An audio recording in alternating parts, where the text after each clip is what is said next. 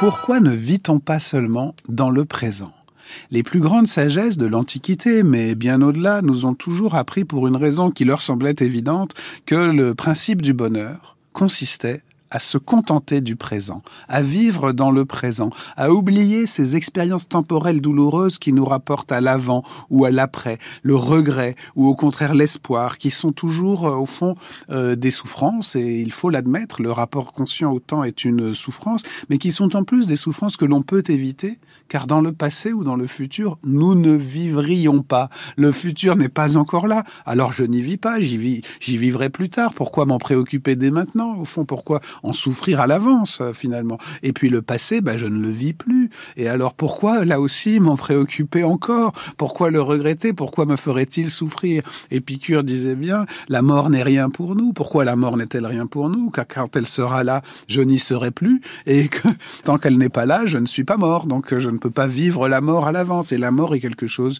que je ne vivrai jamais en un sens. D'ailleurs, le comble euh, de cette idée que nous vivons seulement dans le présent, c'est évidemment l'idée que nous ne pouvons pas vivre notre propre mort. Et pourtant, il y a quelque chose qui nous choque dans cette idée. Si nous souffrons réellement, si nous souffrons parfois pathologiquement, s'il y a des maladies de l'avant et de l'après, des nostalgies ou des traumatismes pathologiques, des craintes ou des espoirs qui nous font aussi souffrir, et d'ailleurs, quand je dis désespoir, il y a aussi le désespoir, eh bien, s'il y a des souffrances réelles, des souffrances mortelles, des souffrances vitales dans le passé et dans le présent, c'est que nous y vivons bien, en effet. C'est qui, par une sorte de paradoxe, nous vivons réellement dans le passé et dans le futur, autant que dans le présent. Il y a une erreur peut-être profonde qui consiste à penser la mémoire ou l'anticipation comme des représentations, comme si c'était simplement le présent redoublé dans un esprit un peu abstrait, dans une connaissance théorique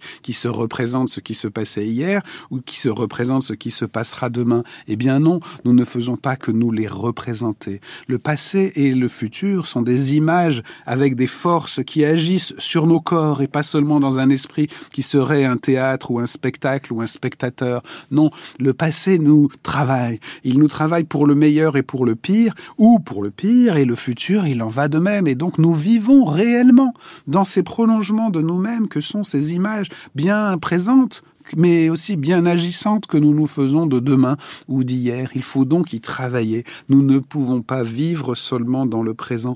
Vivre pour un être humain, en tout cas, et sans doute pour d'autres vivants, vivre, c'est empiéter sur le passé et sur le futur, non pas par un problème métaphysique du passage du temps, mais par une réalité psychologique, corporelle, et soit pathologique, soit au contraire réjouissante et bienveillante, qui nous fait que le temps agit sur nous, ou plutôt que nous agissons sur le temps.